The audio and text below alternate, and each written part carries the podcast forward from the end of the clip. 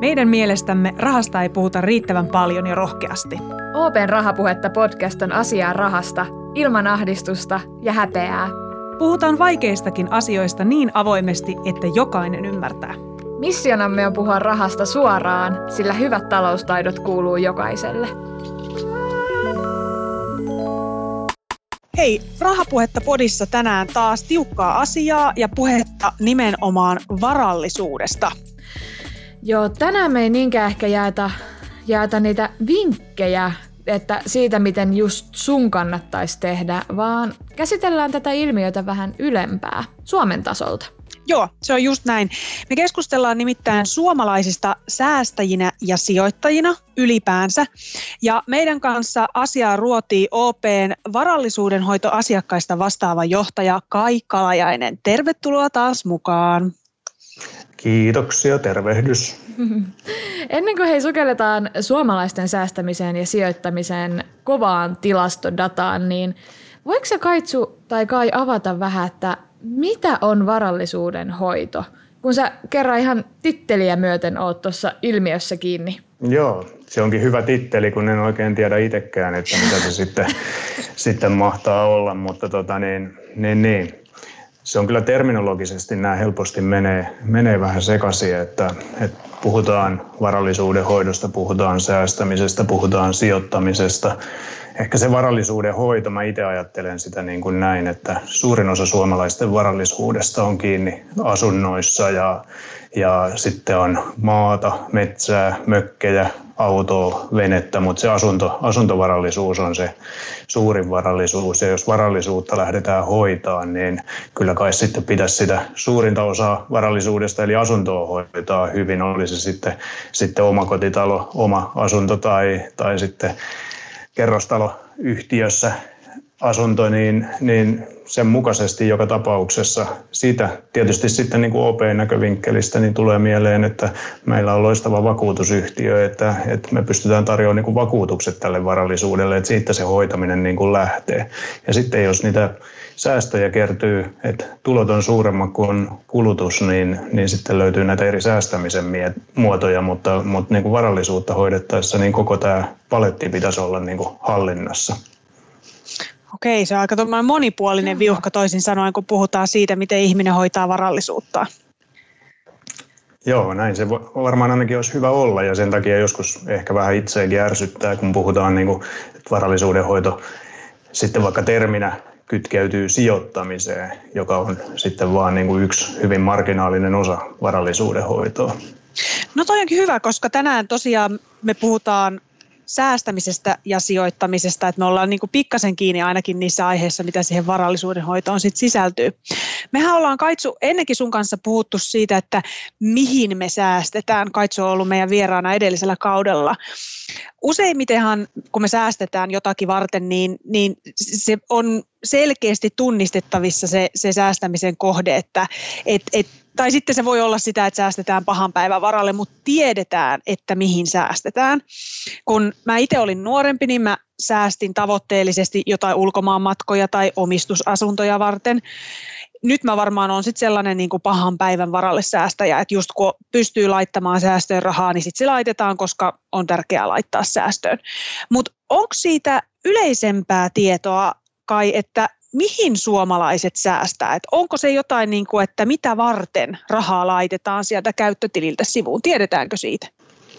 Joo, meillä oli tota tutkimus, joka on tuossa alkuvuonna julkaistu ja siinä kysyttiin, kysyttiin sitten suomalaisilta, että miten, miten tota niin sitä säästämistä kautta sitten sijoittamistakin tehdään ja mitkä ne syyt on. Ja siinä vähän ikäluokittainkin haettiin, haettiin niitä, niitä tota niin vastauksia. Ja ehkä sitten vielä tämän tutkimuksen jälkeenkin niin nyt sitten tuli maaliskuussa tämä koronakriisi, joka varmasti taas, niin kun, että jos tutkimus tehtäisiin nyt, niin luvut saattaisi vielä hieman elää, elää siitä alkuvuoden kyselystä. Ja, ja tota, uskon, että juuri toi, minkä mainitsit itsekin, niin tämä pahan päivän varalle säästäminen, niin sen merkitys niin kun kasvaa. Mutta toisaalta se on kyllä ollut se, se minkä takia suomalaiset ensisijaisesti onkin sitä säästämistä tehnyt. Siinä jonkinnäköistä eroa on ikäluokittain, että erityisesti niin kuin iäkkäämpi sukupolvi, että jos katsotaan esimerkiksi sieltä 65-vuotiaista ylöspäin tai ehkä jopa jo 50-vuotiaista ylöspäin, niin ensisijaisesti on, on niin kuin tehnyt sitä pahan päivän varalle säästämistä. Ehkä nuoremmilla sitten on saattanut korostua enemmän, enemmän sitten tämmöinen niin sanottu hyvän päivän varalle säästäminen, minkä mainitsit kanssa, että lomamatkoja varten tai jotain sitten sellaista kulutukseen tulevaa hankintaa varten, varten tehdään sitä säästämistä. Mutta uskoisin, että pahan päivän varallisäästäminen tässä varmaan niin kuin merkitykseltään nousee ja on ollut tosiaan se merkittävin osuus. Pakko, mun, mun on pakko tarttua vielä tuohon sijoittamiseen tässä vaiheessa. Niin kun sä mainitsit sen, mainitsit sen tuolla aikaisemmin, niin mikä on säästämisen ja sijoittamisen ero? Niin kuin mulla itsellä menee ne termit ehkä jollain tapaa sekaisin ja mä miellän ne aika samaksi asiaksi, mutta onko ne siis, onko ne sama asia vai miten ne eroavat toisistaan? Joo, se onkin hyvä kysymys ja ne termit kyllä, kyllä menee, niitä käytetään vähän eri yhteyksissä ja ei kai niillä välttämättä mitään eroa olekaan, että jotenkin omassa päässäni se menee niin, että säästäminen on sellaista, siinä niin kuin aina tulee ensisijaisesti vastaan se tavoitteellisuus, että mitä varten säästetään, niin kuin tuossa äsken puhuttiin vaikka pahan päivän varalle, tai sitten se joku kohde, kohde tai vaikka sitten seuraavia tulevia sukupolvia varten säästetään varoja. Ja, ja se on ehkä semmoista niin kuin säästämisen itsemiellä, niin se on ehkä sellaista vähän passiivisempaa, että sitä tehdään, tehdään säännöllisesti useinkin ja, ja, ja sillä tavalla, että se säästäminen ei ole semmoisessa aktiivisessa seurannassa ja aktiivisen ajattelun kohteena.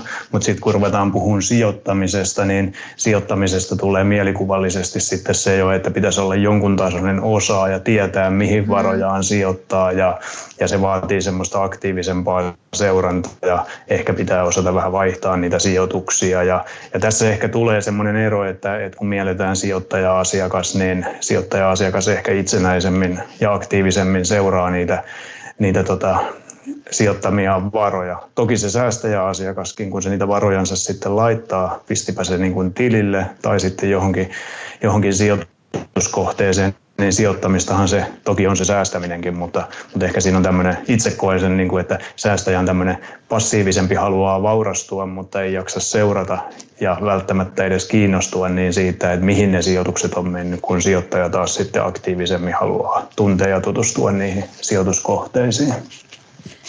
Okei, no tämähän on, eli, eli jos me haettaisiin jotain konkreettista esimerkkiä, niin maailmassa voi verrata omenoita ja päärynöitä keskenään ja ne on kaksi ihan eri hedelmää, mutta nyt tämä sijoittaminen ja säästäminen, niin nämä menee kuitenkin vähän lomittain, että ne ei ole niin kuin täysin eri asioita. Mutta jos, jos me nyt puhutaan vielä kuitenkin ihan konkreettisesti siitä säästämisestä, niin mitkä mahtaa olla ne yleisimmät nimenomaan säästämisen keinot? Mä voisin kuvitella, että patjan väli ei ole enää varmaan pitkään aikaa ollut kauhean kovalla käytöllä, käteinen vähenee muutenkin, mutta onko esimerkiksi sellaiset perinteiset säästötilit vielä suosittuja? Joo, ehkä, ehkä se näin on, että se patjan väli onneksi ei ole enää, enää niin kuin ykkössäästökohteiden tuota joukossa, mutta, mutta sanotaan, että tilille säästäminen on edelleen se yleisin säästämisen muoto. Joo. Ja suomalaisilla on yli 90 miljardia euroa tilivaroja tileillä edelleen, eikä se välttämättä ole huono asia ollenkaan se tilivarallisuuskaan pitää ollakin senkin muotoisia säästöjä, jotka on niin kuin puskurina nopeasti irrotettavissa, mutta, mutta sitten taas niin kuin pidemmän aikavälin tarkastelussa niin ei tietenkään ole järkevää, että, että tilivaroja on liikaa, vaan, vaan sitten sen niin sanotun puskurivarallisuuden yli olisi ehkä järkevämpi omalla riskiprofiilillaan sitten sijoittaa pitkäaikaisempiin kohteisiin niitä, niitä säästöjänsä, jotka sitten tuottaisi paremmin. Ja tässä onneksi on niin kuin tapahtunut merkittävä muutos suomalaisten keskuudessa, että, että ollaan niin kuin lähdetty hakemaan niitä, niitä tota, niin tuottavampia kohteita. Ja kyllä siinäkin ehkä toi säästäjä sijoittaja jaottelu, mistä äsken puhuttiin, niin näkyy, että se säästäjä asiakkaasta varten on, on olemassa tämmöisiä rahastotuotteita, jotka on hyvin helppoja sijoittaa ja, ja siellä sitten tehdään salkuhoitoa niin, että ei tarvitse itse ymmärtää ihan kaikkia hienoja nyansseja, mitä siihen sijoittamiseen liittyy ja, ja on olemassa yhdistelmärahastoja, joissa on eri riskiprofiili, voi ottaa vähän enemmän osakepainoa tai, tai sitten enemmän korkopainoa, että on erilaisia vaihtoehtoja. Ja sitten tietysti osakesijoittaminen erityisesti nuorten keskuudessa näyttää tehneen uutta tulemista tai, tai varmaan oikeastaan semmoista ensimmäistä tulemista, että nuoret sosiaalisen median kautta jakaa informaatiota paljon keskenään ja semmoinen vertaissijoittaminen selkeästi on tullut suositummaksi, jollaista kanavaa ei ehkä sitten näillä vanhemmilla ikäpolvilla ole ollut edes käytössäkään. Totta, mm, totta. On, Onko muuten semmoista ää, niin kuin keskimääräistä summaa paljon suomalainen pistää kuukaudessa säästöön? No jossain luin tutkimusta, jossa pankit kertoi näistä, näistä summista ja siellä puhuttiin muistaakseni 300-400 eurosta, mikä tuntuu kyllä aika isolta summalta noin kuultuna, että se olisi olisi semmoinen keskimääräinen, se voi olla joku keskiarvosijoitus, koska näissä, näissä nämä varallisuusluokat kyllä painottuu, painottuu vahvasti, että ne isot varat on hyvin pienellä porukalla, niin se keskiarvo saattaa vääristää, mutta uskoisin, että se menee siinä 50 ja 100 euron välissä se semmoinen tyypillinen sijoitus.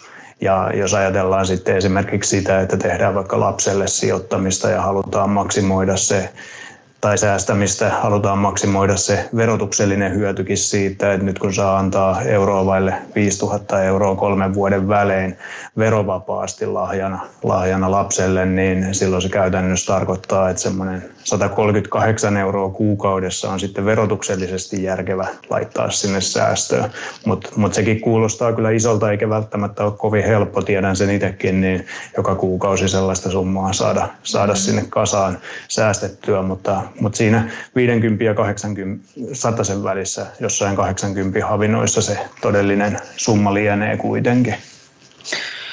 Hei, sanoit tuossa äsken, että, että suomalaisilla on yli 90 miljardia euroa tilivaroja, niin mä vielä tarttun siihen, että 90 miljoonaa, eh, siis mi, mi, mitä tarkoittaa, että on tilivaroja? Onko se vaan sitä, että sitä rahaa on ylipäänsä niillä tileillä, säästötileillä ja käyttötileillä vai on, onko se se, niin kuin se osuus, mikä on nimenomaan siellä säästössä? Se on siis tili, tileillä, eli, eli tota niin, se tietysti, että kuinka paljon siitä on, on säästössä ja kuinka paljon se liikkuu, mutta toi on se summa, mikä siellä on vuosikaudet ollut ja se on kasvanut koko ajan ja itse asiassa tämän, tämän viimeisimmän nyt päällä olleen koronakriisinkin myötä, niin tilivarojen kasvuhan on niin kuin kiihtynyt. Eli tota niin, tuntuu, että ihmiset mielellään sitten kuitenkin jatkaa sitä tilille säästämistä. Ja se, että kuinka pitkissä säästöissä ne on, niin, niin se on aina tietysti varmasti yksilöllistä, mutta, mutta se koko potti siellä on kyllä pitkään pysynyt, että, että säästöä se tavallaan siellä sitten on. Mutta mä oon kuullut tällaisestakin termistä tai ilmiöstä, että rahoja makuutetaan tileillä, siis niitä tyyli vaikka käyttötileillä, että ne vaan on siellä ne rahat. Onko tämä olemassa oleva ilmiö vai onko tämä vain jotain sellaista, mitä mä oon lukenut otsikoista?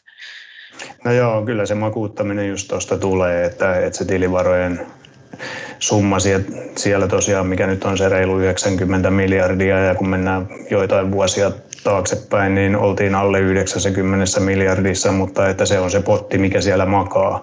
makaa ja sehän ei tietenkään siinä mielessä ole järkevää, että jos inflaatio on, on taloudessa ja jos inflaatioluvut on kovia, niin silloinhan se reaalisesti, jos sanotaan että tilikorot on kuitenkin matalat, niin jos inflaatio ylittää sen korkotason, niin silloin niin se reaalinen varallisuus sitten ajan myötä hupenee sieltä. Ah. sieltä että sitä kautta tietysti olisi järkevämpi pitää pitkän aikavälin säästöä jossain sellaisessa säästömuodossa, joka sitten aina voittaa sen inflaation. Nyt toki tietysti on ollut tässä jo pitkään ajanjakso, jolloin inflaatio ei ole sitten nakertanut niinkään niitä tilisäästöjä, koska inflaatio on ollut käytännössä nollatasossa, joskin on kyllä sitten niiden tilien korokkin nollatasossa, ettei ne sinällänsä niin kuin reaalisesti ole tuottaan päässyt ne tilivarat.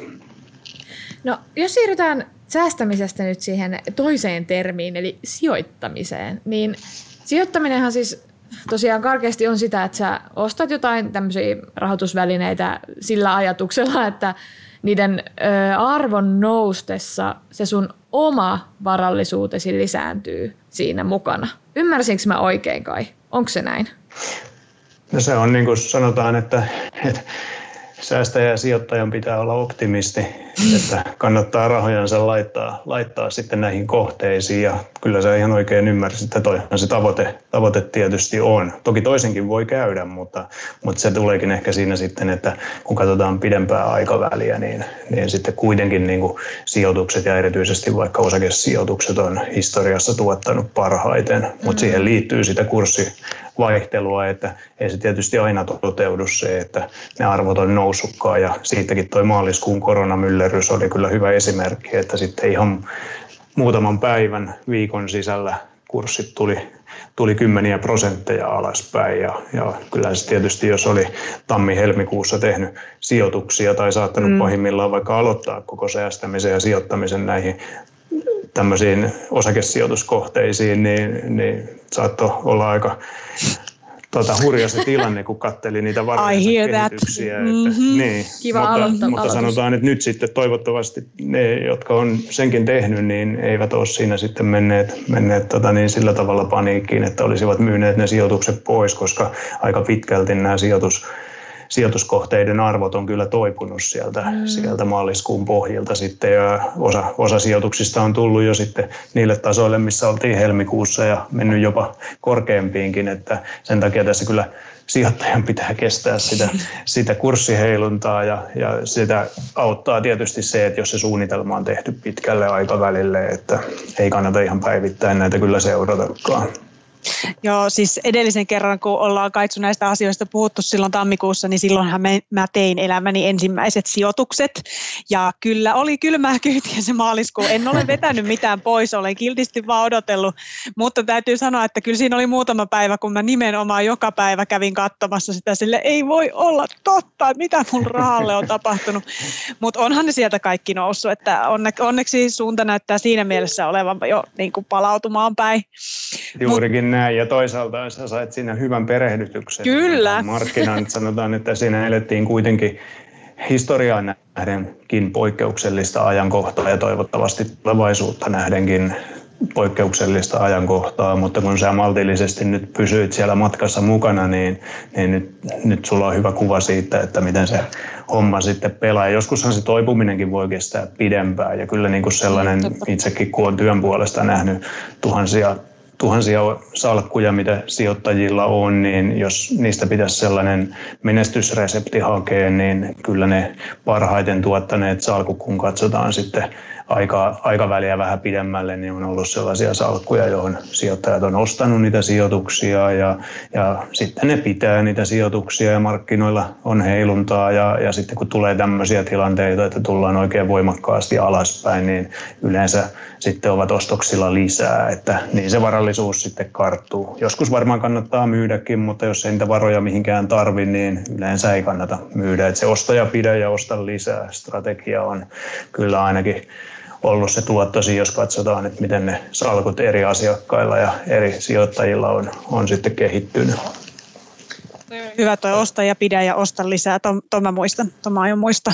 Mut onko meillä hei mitään näkymää siitä, että et, et, paljonko suomalaiset sijoittaa ja ketä ne suomalaiset sijoittajat on, koska se stereotypiahan on, että et osakkeiden ostaminen on rikkaiden ihmisten rikastumistouhua, mutta tässähän meitä niin kuin tavallisiakin ihmisiä rahastoja on ostamassa. Eli, eli ketä ne suomalaiset on, jotka tekee sijoittamista?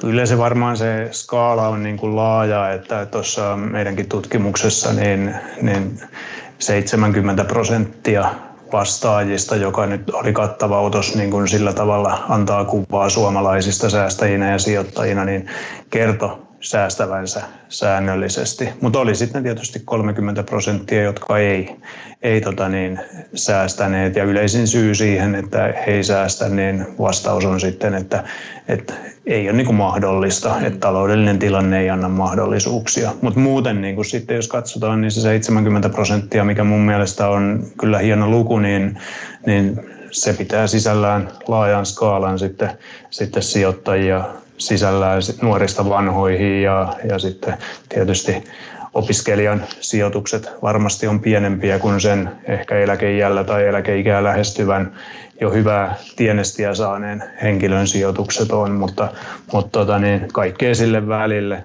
Totta on toi, minkä sanoit, että kyllähän varallisuus suomalaisillakin ja ihan ympäri maailmankin niin painottuu tiettyihin, tiettyihin tota niin, luokkiin ja se on ihan selkeä, selkeä että, ja luonnollistakin tietysti, että niillä vanhemmilla ikäluokilla sitä varallisuutta on paremmin kertynyt ja, ja tämä ilmiö on kyllä Suomessakin tietysti olemassa. Mitkä on sitten semmoisia suosituimpia sijoittamisen muotoja? Onko se, onko se se suora osakeostaminen vai, vai, vai onko ne rahastot vai mikä on se suosituin tapa? No kyllä varmaan semmoiselle niin kuin aktiivisijoittajalle, joka seuraa, seuraa sanotaan vaikkapa päivittäin markkinaa ja haluaa perehtyä markkinoiden toimintaan ja ja niihin sijoituskohteisiin, niin se suora osakesijoittaminen helposti tulee kyllä ykkösasiaksi siinä kohtaa, että on kiva analysoida niitä pörssiyhtiöitä, lukea tutkimuksia ja käydä vaikka keskustelua sitten somekanavissa, kun on tämmöisiä vertaisryhmiä siellä, niin niistä sijoituskohteista ja, ja sitä kautta ne osakkeet on, on niin kuin varmasti semmoinen sijoittajan ykköskohde, mutta sitten toisaalta niin on niin kuin tilanne sekin, että, että sijoittamalla muutamiin kohteisiin, niin se hajauttaminen jää aika, aika niin kuin pieneksi. Ja yksi tärkeä juttu tässä sijoittamisessa, varsinkin jos haluaa niiden varojen myös näiden myllerryksien aikana niin kuin säilyvän, niin on se hajauttaminen laaja-alaisesti. Ja se tietysti yksittäisillä osakkeilla saattaa olla vähän hankalaa lähteä sijoittamaan Kiinaan ja USAhan ja vaikkapa Etelä-Amerikkaan. Että se Suomi osakkeet on, on niin kuin suomalaiselle osakesijoittajalle varmasti se paras paikka. Ja, ja sitten jos lähdetään tuonne maailman ääriin, niin löytyy tämmöisiä indeksinoteerattuja rahastoja, tai pörssinoteerattuja indeksirahastoja, ETF ja, ja, ja sitten, sitten tietysti on ihan normaalit rahastosijoitukset, joilla pääsee ympäri maailmaa. Mm. Et, et näistä ne muodostuu ne sijoittajankin salkut sitten. Mm, no, ö, onko suomalaiset stereotyyppisesti rohkeita, voitonhakuisia, varovaisia? Ollaanko me, minkälaisia sijoittajia me ollaan, porukka? No varmaan jos keskimääräisesti miettisi ja katsoo, katsoo vaikka tota niin, minkälaisia profiileja meilläkin sijoittajat sitten vastaa, kun tekee itselleen sijoitussuunnitelmaa, niin se menee siihen sellaiseen maltilliseen kategoriaan ja Joo. maltillisen voisi ajatella sillä tavalla, että puolet varoista on suunnilleen koroissa ja puolet varoista on suunnilleen sitten osakkeissa ja sillä, siinä 50-50 maailman ympäristössä ne sitten vähän painotukset vaihtelee, mutta semmoinen maltillinen profiili on, on niin kuin aika lähellä. Toki sitten jos sinne lisätään, että katsotaan sitä kokonaisvarallisuutta, mikä pitää ehkä sitten sisällään niitä asuntoja ja tilivaroja, niin, niin voi olla, että käännytään kyllä jo vahvasti sinne varovaisen puolelle, että enemmänkin voisi olla sitten niissä osakkeissa, vaikkapa sieltä tileiltä varoja sijoitettuna. No, tähän loppuun, tota, mä oon siis kuullut, tai mä oon kuullut sen, että niin kun, tämä on nyt kauhean stereotypia, ja mä sanon Tämäkin. tämän ääneen, mutta tota, siis mä oon kuullut sen, että miehet olisi enemmän sijoittaj- sijoittajia ja naiset taas enemmän ehkä säästäjiä. Et niinku, että tässä miehet ottaa ehkä enemmän riskiä ja naiset sitten pelaa enemmän sinne varman päälle. Onko tässä totuutta? Meneekö se oikeasti se jako näin? Kyllä sitä tutkittu kai on moneltakin eri kulmalta ja jotain tuon kaltaisia havaintoja tietysti on niin kuin löydetty, kun, kun tutkitaan, että naisilla ehkä se sijoittamisen profiili on vähän varovaisempi kuin miehillä, että miehet, miehet ehkä käy niin kuin semmoista aktiivisempaa, nopeampaa kauppaa ja naiset tekee sitten ehkä vähän pidempiaikaisia harki, harkittuja, harkittuvampia sijoituksia sitten tota eteenpäin katsoen. Ja, ja me tuossa mielenkiinnosta katsoin, kun tästä sovittiin tästä, tästä meidän podista, niin niin, niin, että miltä näyttää, näyttää niin kuin vaikka tämä kevät, jossa nyt on ollut aikamoista myllerrystä ja katsoin, että miten on niin kuin osakemarkkinoilla meidän kautta naiset ja miehet sijoittanut ja kyllä ne niin kuin top 10 osaketta, johon on ostoja tehty, niin on kyllä hyvin samat naisilla ja miehillä. Itse asiassa sellainen okay. ero, jos katsoin oikein niitä lukuja, niin, niin oli, että miehillä sinne top 10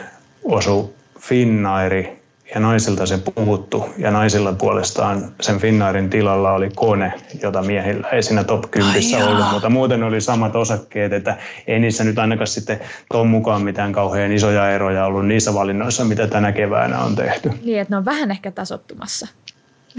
Voi olla, mutta sitten tietysti se, että, että millä aikavälillä ja minkälaista kauppaa niillä käydään, niin, niin mutta sanotaan, että jos suomalaisiin pörssiyhtiöihin nyt ylipäätään niin kuin sijoituksia kun tehdään, niin semmoiset niin yleisemmin tunnetut osakkeet, jotka on niitä isoimpia pörssiyhtiöitä, niin yleensä on tietysti sitten sitten ne suosituimmat kohteet, jotka sijoittajien salkkuihin päätyy. Sitten on niitä pienempiä yhtiöitä, joita ehkä pitää enemmän ja enemmän analysoida ennen kuin niihin uskaltaa sijoittaa ja niihin pitääkin sietää sitten voimakkaampaa kurssivaihtelua, niin ne menee ehkä sitten semmoiseen sanotaan jo paremmin asioita tuntevan ja, ja riskiä sietävämmän salkkuun. Niinpä tietysti. Niin, niin mä just veit sanat mm. suustani.